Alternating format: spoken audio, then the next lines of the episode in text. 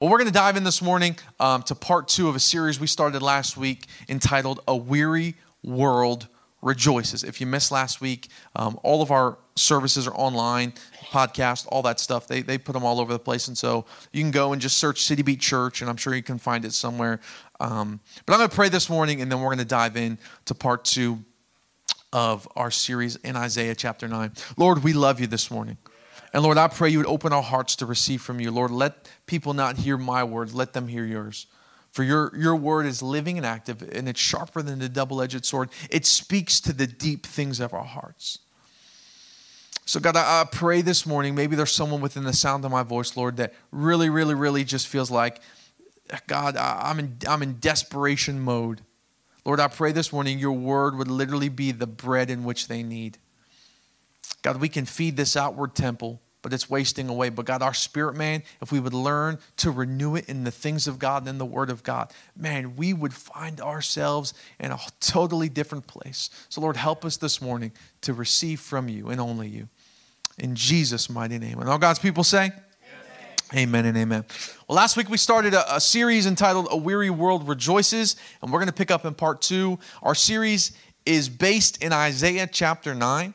Isaiah was an Old Testament prophet, and um, you can go back and rewatch or re listen to last week's service. I'm not going to re preach last week's message, but we are going to read the entirety of where we're at in our series, and then we're going to be in part two this morning. And so I have the big screen Bible up here. If you brought your Bibles, you can open them up to Isaiah chapter 9. But if you don't have it, I got you covered this morning. And Luke, you can hit me up with my first slide there. Thank you, buddy. And we're going to be in Isaiah chapter 9, starting in verse number 1. This is what God's speaking to his people. His people were in a very desperate place, okay? They were captives. Their, their city was overrun by, by invaders. I mean, these people literally, who once had a, a glorious kingdom, their, their houses and their glory was down to shrubs and, and shrubble. You with me? Nothing left. And so these people are thinking, there's nothing to rejoice in, nothing to give thanks to. But Isaiah steps on the scene as a prophet of God and speaks about something that is to come that is why they need to anchor their soul, anchor their heart in something right now because there's something coming. Someone say something coming. And so look what Isaiah says on behalf of God. He says, Nevertheless, this is God speaking through the prophet Isaiah, that time of darkness and despair will not go on. Someone say forever. The land of Zebulun and Naphtali will be humbled, but there will be a time. Someone say a time there will be a time in the what? Future when Galilee of the Gentiles, which lies along the road that runs between the Jordan and the sea, will be what? Filled with glory. That word glory there is the actual word kabod. Someone say kabod. That word kabod is, is such a glorious presence of God that literally it's like a weight. Like you can sense it, you can feel it. It's like everyone knows it's there. You're with me. It's not just like, oh, there's a mystical thing in the room. No, it's literally you you know God is in the room. It's this glory. So God's saying, you won't just see it, you're gonna feel it with your own spirit, man. So the, the, the, the, the Jordan it will see will be filled with the glory. Verse 2. The people who walk in darkness will see what? A great light. For those who live in the land of deep darkness, a light will shine. Verse number three You will enlarge the nation of Israel, and its people will rejoice. They will rejoice before you as people rejoice at the harvest, and like warriors dividing plunder. We're going to stop right there for one second, and then we're going to jump into part two over the next couple verses. But last week, I preached directly on these three verses. And what I was sharing with you is that this was so prophetic because these verses are talking about Jesus coming as he did. You with me? These verses have been fulfilled. Someone say fulfilled. That's what makes the Bible the most accurate book on the planet is it's not just words on a page but watch this it's prophecy that has been someone say fulfilled now, there's unfulfilled prophecy, but this right here has already been fulfilled. It's talking about the hope, someone say, of a Savior. And guess who that Savior was? Jesus. That Savior was Jesus. So Isaiah is saying, hey, you may be in deep darkness. You may be in deep despair. You may be hopeless and, and feel like all everything is crashing around you. But there's a, a light coming and it's going to shine. And when that light shines, it's going to bring such a glory that no one's going to miss it. It's just going to be boom, amazing and that light's going to come. And the people who walk in great darkness are going to see a light. And I talked last week about it's interesting that Isaiah talked about that the, the prophet was saying that Jesus was going to start in the furthest regions. So this this this Jordan between the Jordan and the Sea of Galilee wasn't just like something that they were speaking about, but the, these, these distant lands in Israel were the most desolated lands when the Babylonians came and wiped them out. Someone say wiped them out. So these were like the devastated, like all of Israel got devastated. But these furthest lands were like the outcast lands. They were like the, the, the, the lands that people were saying, it's going to be hard to resettle there. And so it's interesting in Jesus' ministry, guess where he started? He started, and I preached about this last week. You go back and re listen to it if you missed it. He started in that exact location. And who did he call? He called two different groups of fishermen. You remember the story last week? A guy by the name of Simon and his brother, Another guy's by the name of James and John. You with me? He started in the furthest region and he said, I'm going to grab me some fishermen and they're going to be a part of my disciples and we're going to go and shake this nation. And it's a beautiful thing in it how God can go to the most distant places in our lives. The things that we think are uninhabitable, places that we say, that's forgotten about. And God knows how to bring light to dark places. And so last week, you can go eh, re listen to that. But we're going to jump into the next section of our verses, and we're going to jump into verse number four. And this is what it says this is talking about what Christ is going to do. For you will break the yoke of their slavery and lift the heavy burden from their shoulders. Come on, some of you guys need to receive this this morning. You will break the oppressor's rod, just as you did when you destroyed the army of Midian. Verse 5 The boots of the warrior and the uniform bloodstains by war will all be burned, and they will be fuel for the fire. So I want to read this one more time, and I want you to lock this in. This is going to be our, our couple verses for this morning. It says this For you will break, so it's talking about Jesus. When he comes, when this hope of a Messiah, when he comes, what's he going to do? He's going to break the yoke of slavery. How many guys know that's what sin is? It, it ties you and, and, and, and, and enslaves you to something. But, but Jesus came to break that. You with me? And he came to lift off that heavy burden that sin brings. You with me? The weights of this world will bring a worriness and a worry. All the things will bring like, like a burden on your shoulders. And what did Jesus come to? He came to lift that heavy burden right off of you. He came to break that oppressor's rod. And then I love it because God brings a reminder. Sometimes we need that in our life. You with me? So, what does he do? He goes back to a story, and we're going to actually dive into that story today. But he says, just as you did when you destroyed the army of Midian. Someone say Midian. Midian. The boots of the warrior, the uniform bloodstains by war will all be burned. They'll be fuel for the fire. So it's interesting. God speaks to the prophet Isaiah saying, Hey, I'm going to lift all this stuff off of you. All the weight, all the heaviness, all the burden that you're carrying, I'm going to lift it right off of you. Amen? But then he said, But I want to remind you of how I did it before, because the same God who did it before can do it uh, again, do it again. And so, to do that, what I want to do is, is last week I showed you how that promise was fulfilled through Jesus and how Jesus started in the furthest regions and how he came and his ministry started. This morning I want to, I want to, I want to, sh- we're going to go back a little bit deeper into the Old Testament and we're going to go to a book called Judges. Someone say Judges.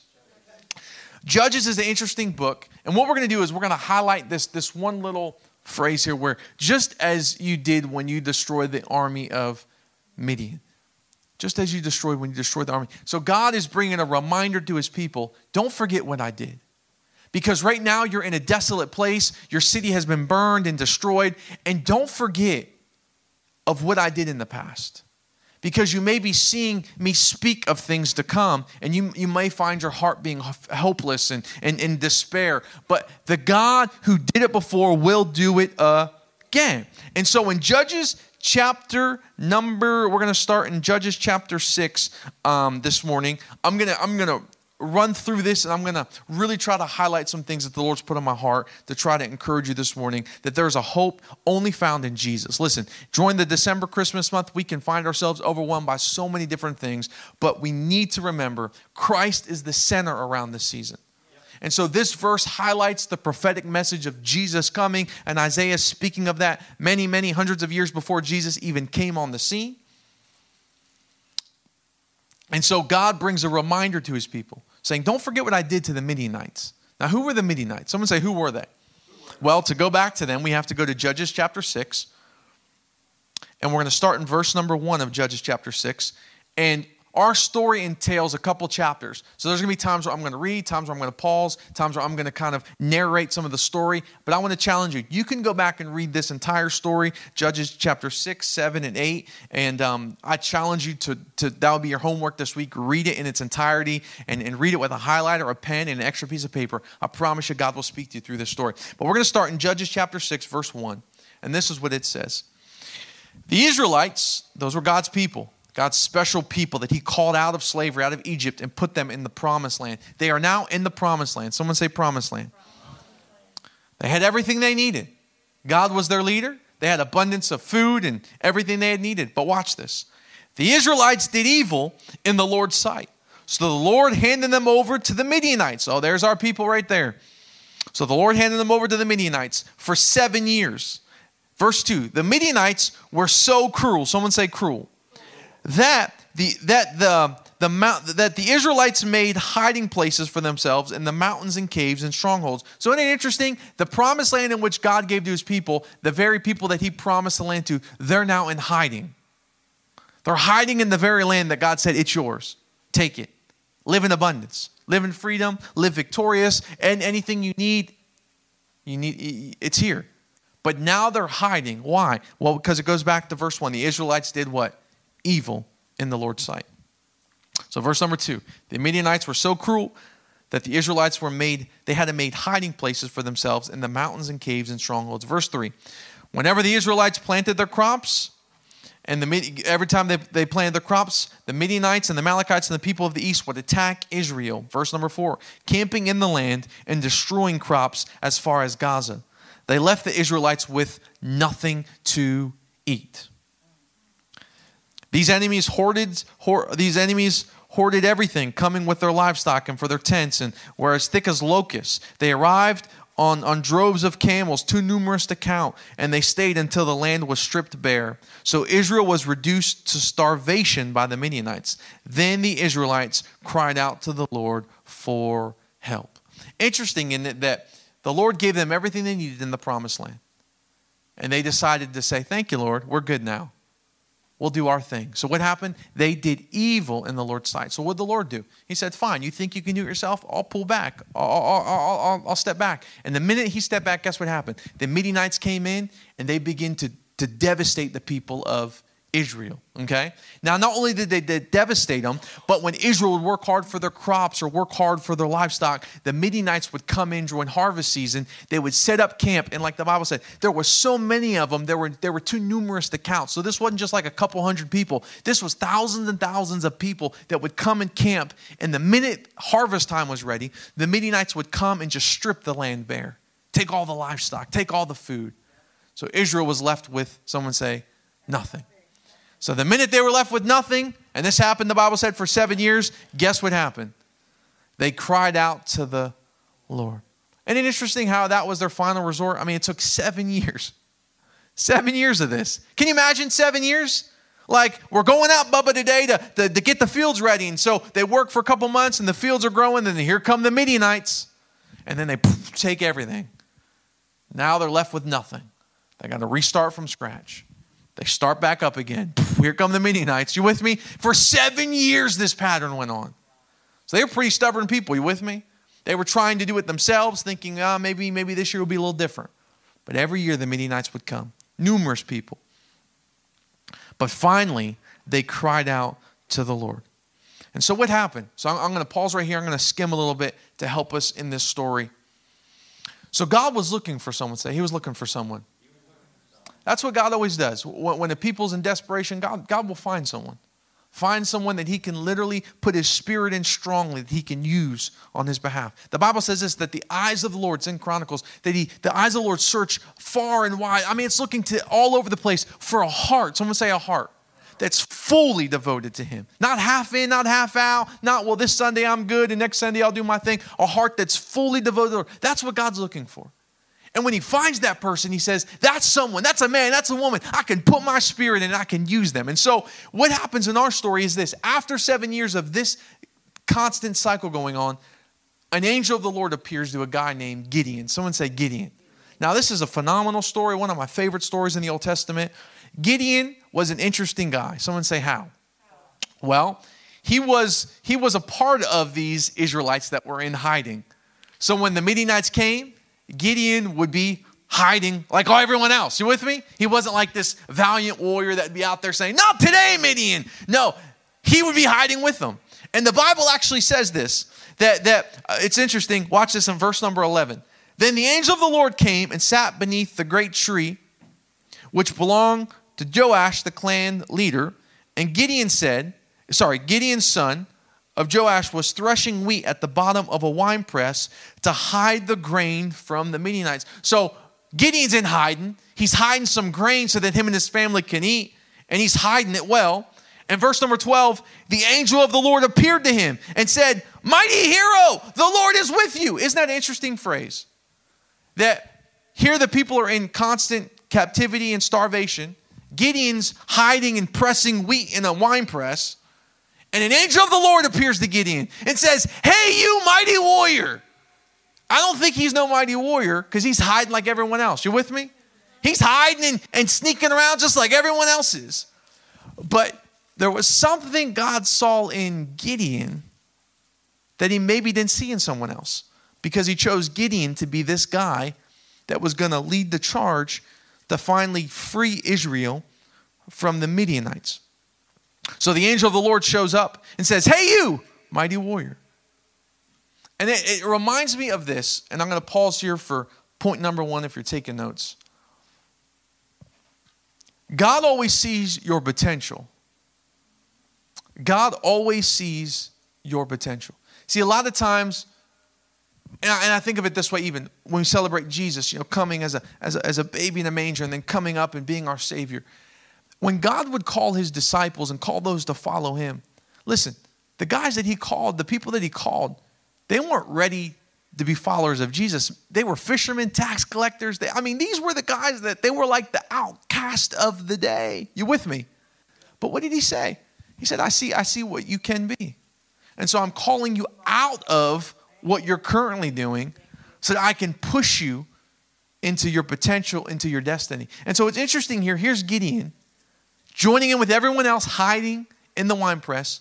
But the angel of the Lord shows up and says, Hey, you mighty warrior. Gideon's like, I thought I was alone in this place, you know? Who's with me? Where's the mighty warrior at? And the angel's like, It's you, me. And it's interesting because watch what Gideon says. Sir, Gideon replied, If the Lord is with us, why has all this happened to us? And where are all the miracles of our ancestors that they told us about? Didn't they say the Lord brought us up out of Egypt? But now the Lord has abandoned us and handed us over to the Midianites. So he starts just complaining. If the Lord is with us, where is he? Where's he at? Then the Lord turned to him and said, Go with the strength you have and rescue Israel from the Midianites. I am sending you. Because it's interesting because earlier on, Gideon was talking about, I'm the weakest in my tribe. Like, there's nothing special about me. Gideon starts giving every excuse in the book. And then he says, Where's the Lord? You look, look at where we're at. Where's God in this if he really is with us? And the angel says this Go in the strength you have and rescue Israel from the Midianites. I'm sending you. I want you to catch something here that's interesting. I want to read into this text a little bit to help you kind of, as you read the Bible, really read it with open eyes, with a spirit led sensitivity. So the angel says in verse 14, the Lord, the angel turned to him and said, Go with the strength, someone say, You have you have and rescue Israel from the Midianites. I am sending you. So the Lord's saying, Gideon, I'm sending you. Go with the strength you have. But watch what Gideon says. He says, But Lord, Gideon replied, How can I rescue Israel? My clan is the weakest in the whole tribe of Manasseh, and I'm the least in my tribe. But I want you to watch verse 16. I think this is just Pastor Jared sharing this. This isn't what the Bible says. I, I, I'm just reading in this a little bit. I think that was almost like a little bit of a test because the angels, the, the angel said, Gideon, go with the strength you have. I'm sending you. And then Gideon's like, Do you know who I am? I'm the weakest of weak. I, I, there's nothing about me. Like, I'm the lowest of the low of my family. And my tribe, they're the lowest of the low. So you picked the wrong person and the wrong clan. You with me? But watch what verse 16 says. So it's almost like the Lord wanted to get Gideon to that place to remind himself Gideon, I'm choosing you not because you're a mighty, valiant warrior. I'm choosing you because I'm going to use you on my behalf, not, not on what you can do, on my behalf. So watch what verse 16. The Lord said to him, I will be with you, and you will destroy the Midianites as if you were fighting against one man. That's a bold statement, isn't it? Because these Midianites were numerous. They were a mighty, mighty people. And so it's interesting because the Lord said, Go with the strength you have. And then Gideon's like, I, I don't have any strength. I'm the lowest of the low. I'm the, I'm the weakest of the weak. And the Lord said, Yeah, I know. But you're not going in your strength now. You're going because I'm sending you. You with me? See, when God sends you, that was what, that's what makes all the difference. When God is with you, that's what makes all the difference. When you're with yourself, Good luck trying to do it. Good luck trying to overcome it. Good luck trying to be a better you. That's what our society tries to teach people, right? Just be a better you. Get a better version of you out there. But the problem is this we can't create better us's. You with me? We did a pretty pathetic job with the first us. You with me? Like when we try to make better us's, it just gets worse and worse. We can try to feel a little better. We can try to do something to get us to feel a little better. But ultimately, is this if God's not with you, you're going to find yourself backpedaling even when you're trying to go forward. Because listen, only God who created you fully knows your potential and your value and your worth. So if something else tries to put its value and worth on you, it's going to leave you like Gideon, ultimately in hiding. Maybe outwardly you look good and you look impressive and you got a smile on your face. But I meet a lot of people every day that can put the smile on their face, but if I could look in their heart, they're in hiding. Because listen, God is the one who's meant to God is the one who's meant to go with you. He's the one who said I'm sending you. But if you're not being sent by him, then listen, you're running around aimlessly in this world trying to find purpose, trying to find meaning, just trying to make it another day. And so Gideon is in that very exact moment. He's hiding, threshing wheat in a wine press, trying to get food for his family, just trying to make it another day. And here the angel of the Lord shows up and says, Hey, you, mighty warrior. He says, You know me? You want to know about me? I'm the weakest of the weak and the weakest of the weak. And the angel's like, See, I wanted you to realize that because you're not going because you're the strongest of the strong. You're going because I am sending you. Someone say, He's sending me. That's what makes all the difference in the life of a believer. It's not that you're better than others, it's not that you're even stronger than others. Listen, whether you're a believer that can bench press 900 pounds or a believer that can bench press two pounds, it doesn't matter. What matters is, is He sending you? Because if he's sending you, that's what breaks the yoke. That's what lifts off the heavy, you with me, the oppressing rod, all these things that Isaiah was talking about. He's the one that does it, not you. You with me? You're the one that, me and you are the one that get us bound and get us imprisoned. But he's the one, when he comes, he lifts it off. He lifts it off. So he comes and he finds Gideon. He says, Gideon, I'm using you.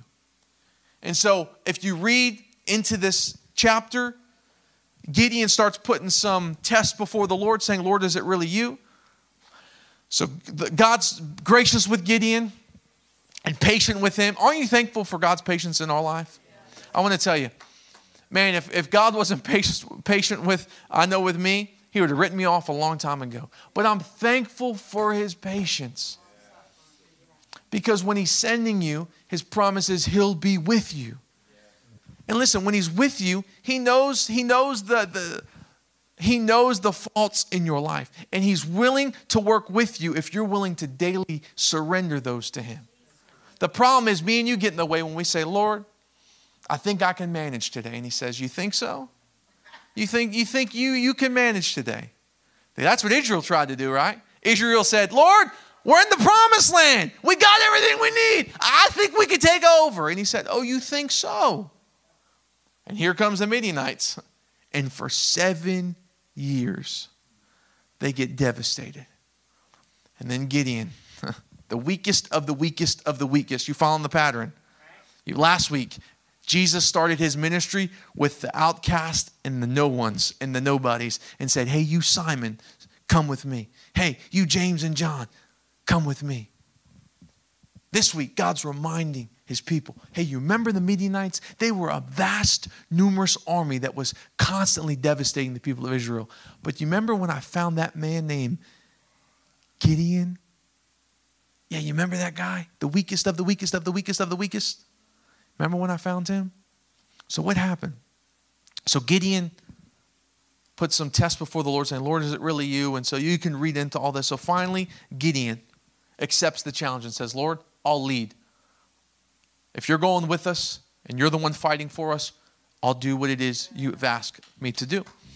And so Gideon grabs the, the, the, the horn of war and blows it. And here come all the warriors. all right? The Bible says, you know, about 22, uh, it would be more than that, about 32,000 men came for war, okay? Now, that seems like a lot of people, right? But the Midianites were a very much larger army than 32,000 people. So that was a pretty significant, like, yeah, we have a good amount of people, but we're still nowhere near the army of the Midianites. So this is going to be pretty bad, okay? But Gideon's like, you know, the Lord's with us. And guess what God does to, to Gideon? Someone say what? God shows up to Gideon and says, hey, if you go out the battle with 32,000 men and you beat them, you're going to think you did it.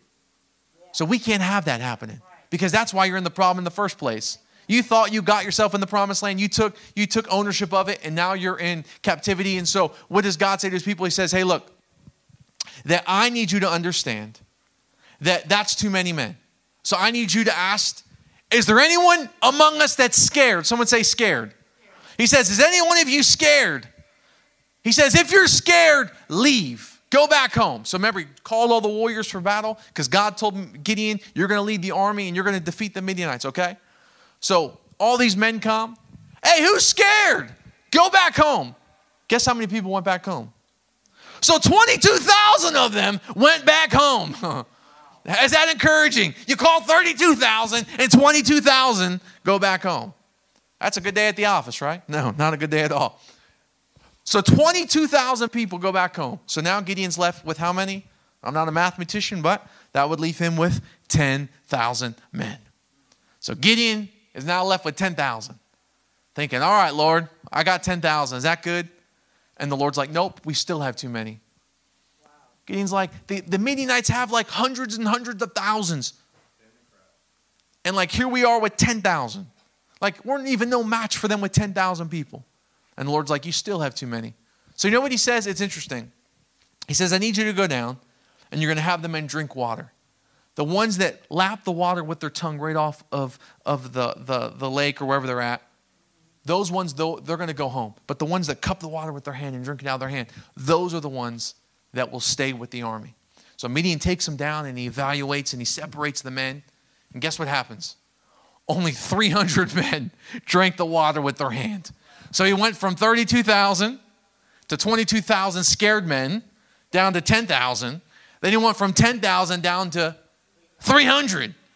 So the Lord told Gideon, Hey, you mighty warrior, I'm going to use you. Gideon's like, All right, Lord.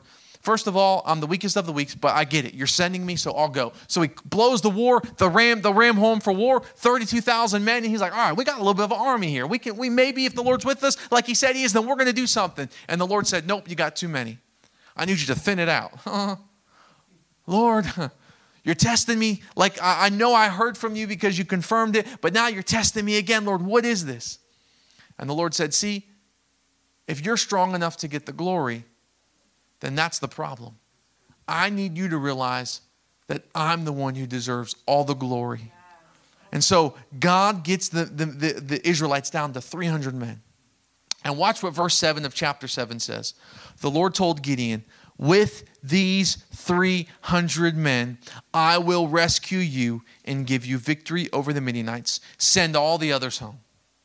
So Gideon collected the provisions and ram's horns and the other warriors and sent them home, but he kept the 300 men with him. Now it's interesting because Gideon now has his 300 men. They're ready for battle, going up a very uh, going up against a very large Midianite army well over 120,000 men. Think about that. They have a, I mean, the Bible talks about that. There were, they were as numerous as the sands on the seashore. This was a big, big army. And here's his little 300 men. and here's Gideon, the weakest of the weakest of his tribe, leading them, who was just a few moments ago hiding, threshing wheat in the threshing floor. So, point number one was God always sees your potential. Number two, if you missed it, is God is the one who sends you. So you can't you can't be in the you can't be in the position of saying, Lord, this is what I want to do, so I'm going to do it. That would be disobedience. You following me this morning? Disobedience is when you say, I'll do things my way. And the Lord says, All right, go ahead. But if you want to live a life of obedience, you're going to have to learn to, to sensitize, to, to get sensitive in your spirit to know what the Lord's asking you to do and to do it. You with me? You following me this morning? So for each of you in this room, it looks different. Some of you guys, your life is a mess right now. And the Lord, the whole, by the power of the Holy Spirit, is going to speak to you this morning to make a big step of faith to first commit your life to Him. And then the second one is to allow us to help you in transitioning from where you're at to where He sees you can be. Some of you guys, it's, it's different. Maybe it's in your family, maybe it's in your life, in your work life, whatever it is this morning. Is the Lord the one sending you, or are you the one saying, Lord, I'm going to do it my way now? So after all this transpires, finally Gideon gets his 300 men. And that night, I'm sure Gideon was like emotionally a wreck. You with me? He's like, Lord, I know you sent, sent us, but we're down to 300 men. And the Midianites were, were bringing their men back into the camp to get ready to invade Israel again. And so it's interesting because God saw Gideon's weakness, and this is what he did. He said, Gideon, I want you to sneak down to the Midianite camp. I want you to listen to what they're saying about you. Gideon's like saying about me? Little, little weak me? I'm sure they're probably laughing, playing games, and joking about weak little me and my 300 men. They're probably like laughing, ah, ah, you know, a couple of their great warriors are going to come and poof, annihilate us. But God said this He said, Gideon, I want you to sneak down to their camp tonight, and I want you to listen to what they're saying, and you'll realize I'm the one sending you. That you didn't that you didn't overcome the Midianites. I'm the one that's sending you, and I'm the one who's going to defeat them. So here's what happens Gideon sneaks down to the Midianite camp. And so Gideon took one of the guys with him. He went down to the edge of the camp.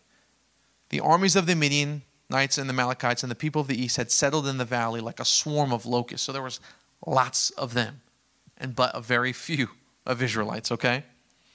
Their camels and their and their grain, their camels were like grains of the sand of the seashore, too many to count. Verse 13. Gideon crept up just like as a man, just just as a man was telling his companion about a dream. The man said, I had a, I had a dream, and in my dream, a loaf of barley and bread came stumbling down into the Midianite camp, and it hit a tent, turned it over, and knocked it flat. Verse 14, his companion answered. So these are the Midianites talking amongst each other, and Gideon and his buddy are listening in on what they're saying. So this guy had a dream about a loaf of barley coming into the camp and destroying the camp. Watch what the companion said. This is one of the Midianites. He said, Oh, your dream can only mean one thing. God has given Gideon, son of Joash, the Israelite, victory over Midian and all its allies. Isn't that interesting? The very enemy was, was the ones who were the numerous as the sands of the seashore. And here's little Gideon 300. So Gideon sneaks down and says, What are they saying? And God gave one of them a dream that Gideon was going to overcome them all. So, you know what that did to Gideon? It gave him strength.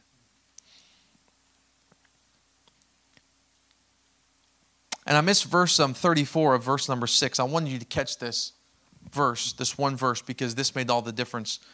It was um, Judges chapter 6, verse 34. It says, Then the Spirit of the Lord clothed Gideon with power. Someone say power. When that power came on Gideon, that was that source of transitioning from Gideon moving from his strength to receiving God's strength for the task ahead. So Gideon got clothed with this power. He snuck down, heard the Midianites talking that God had given him victory. All of a sudden, Gideon, that power came, this source of strength to him. And the next thing he does is he gathers the 300 men. He said, God's given us these people. We're not going to waste any more time.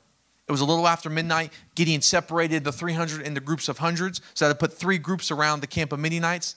And guess what they did? To sum up the rest of the story, to get where I believe God wants to take us this morning as we close. They blew the ram's horn, they broke clay jars, and they said, For the Lord and for Gideon. And the minute they shouted that, guess what happened? They never drew a sword, they never pulled back a bow. Next thing you know, they did what God told them to do and the Lord was the one sending them.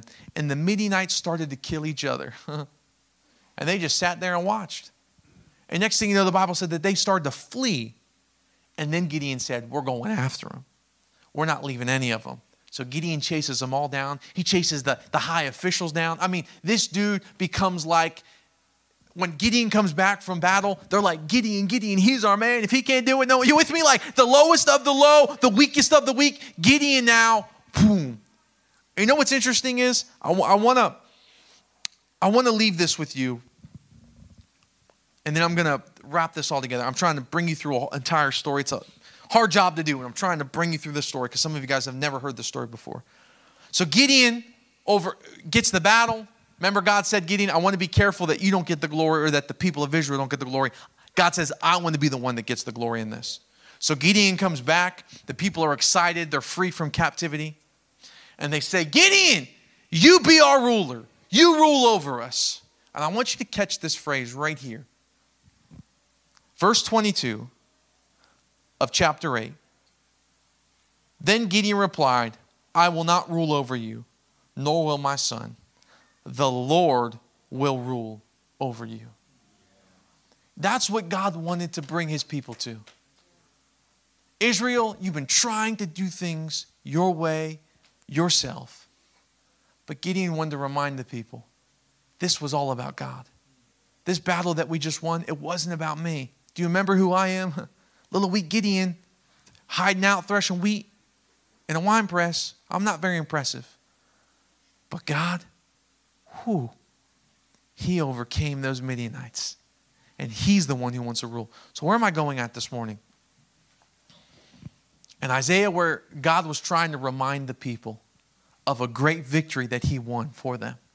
These mighty Midianites, God chose little, little Gideon and said, Gideon, I'm sending you.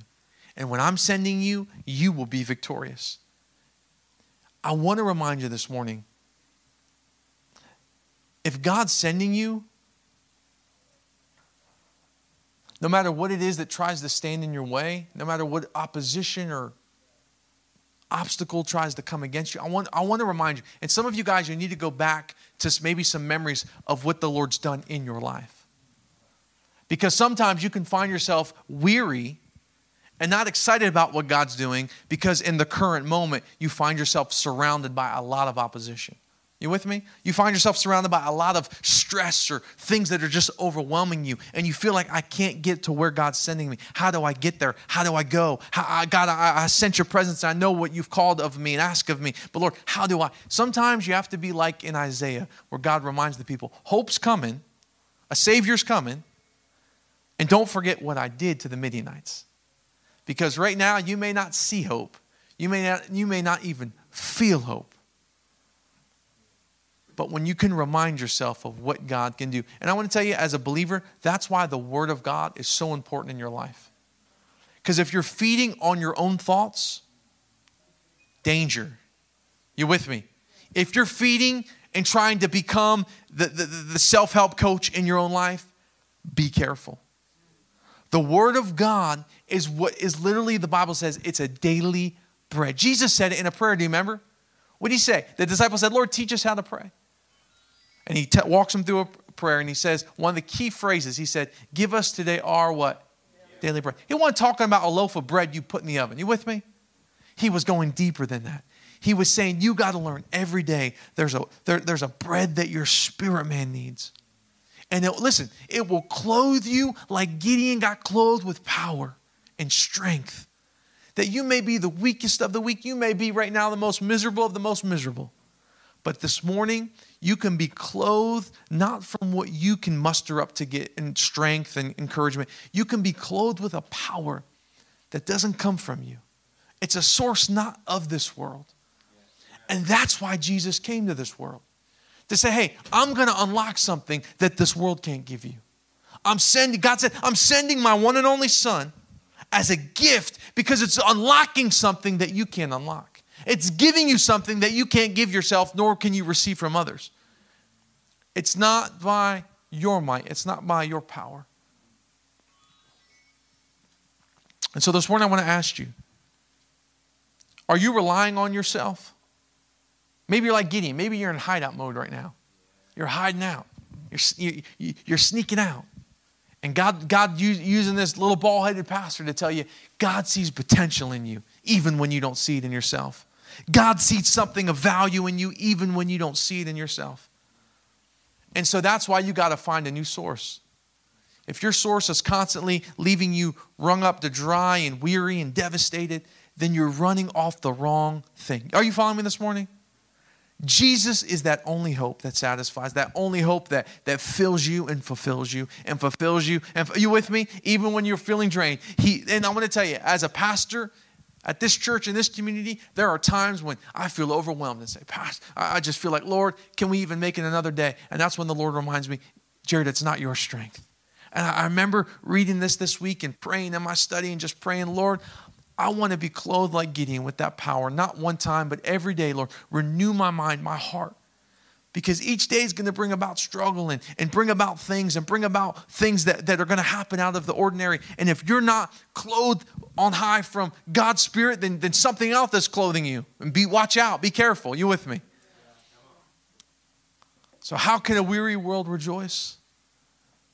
Because the promise of a Messiah was fulfilled, but not just fulfilled. He's victorious in every battle. And if He's the one sending you, then you don't need to worry about how it's going to happen or what's going to happen or is this going to turn out. You with me? You need to remember He's the one who sends you. Now, where's He sending you? Well, that's to be determined. See, some people want a word. They'll come up and say, Pastor, give me a word.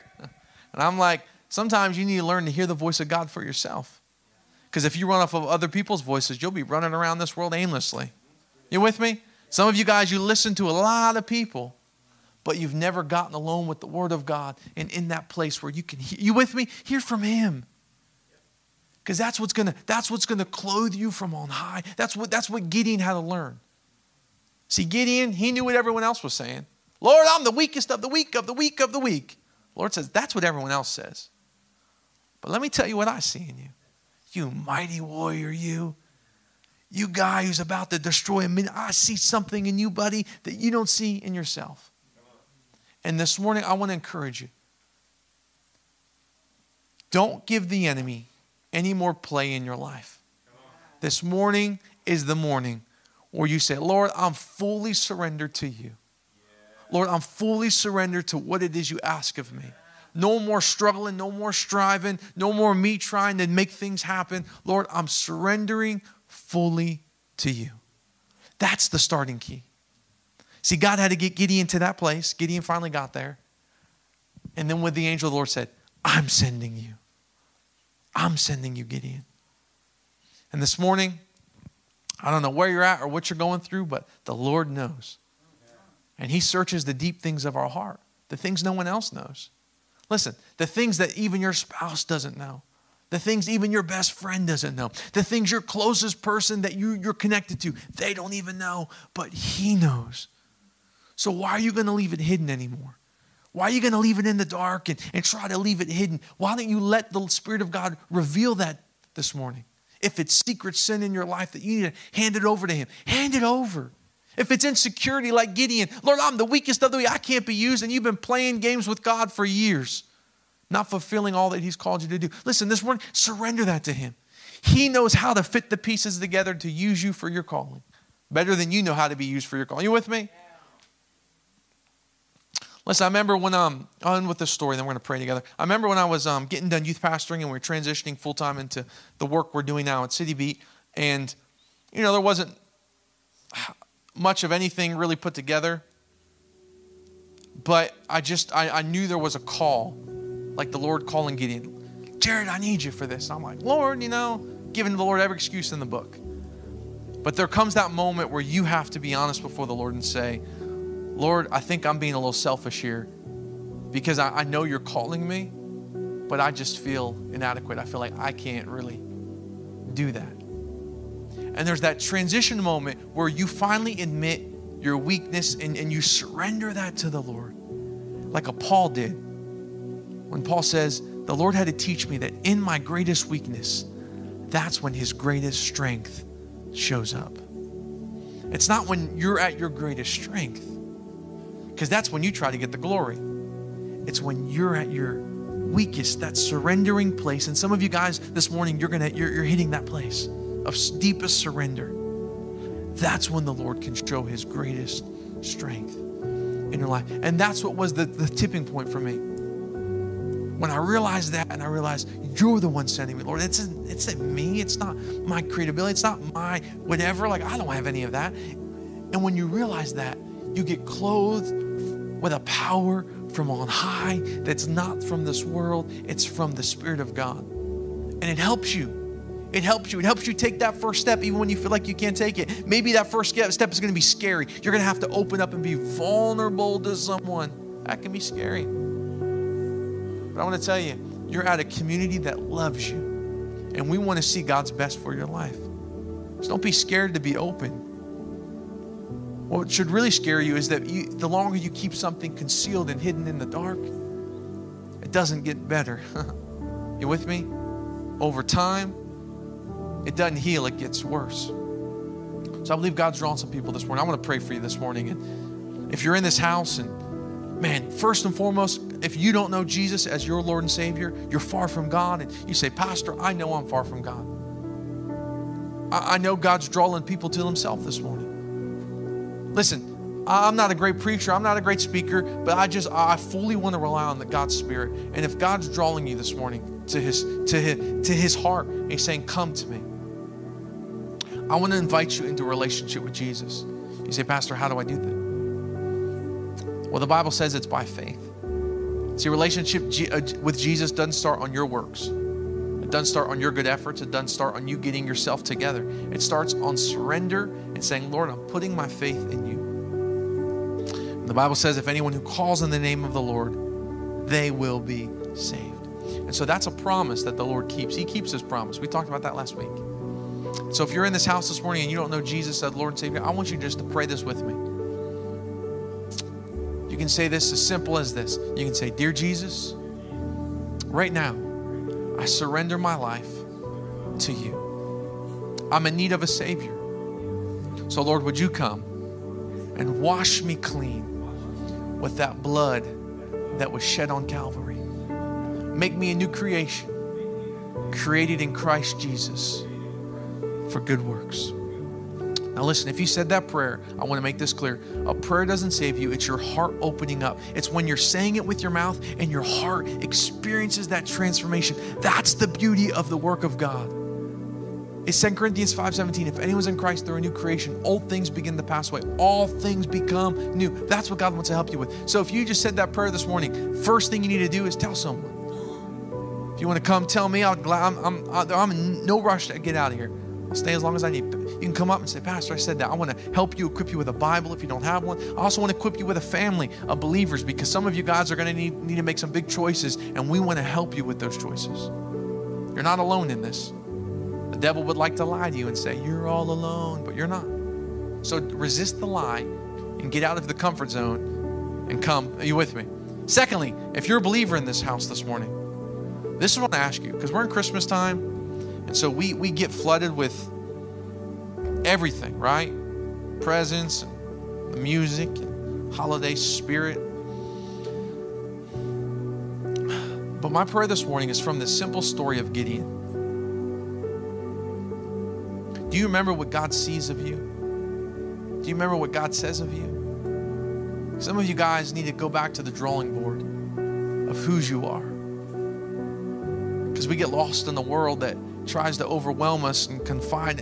Listen, it tries to define every area of your life. The culture will do that. So you need to remind yourself every day the Word of God is my source. And if that's my source, then I need to receive it. Every day I got to be in that Word. I got to be spending time with God daily, not, not, not monthly, not weekly, daily. That's why Jesus said, daily you need your bread. And some of you guys, you may be struggling with that. And I want to encourage you. I believe the Lord sent me just with a simple word to say, start today. start today. Listen, the past is the past. Pick up right now. Back in that word.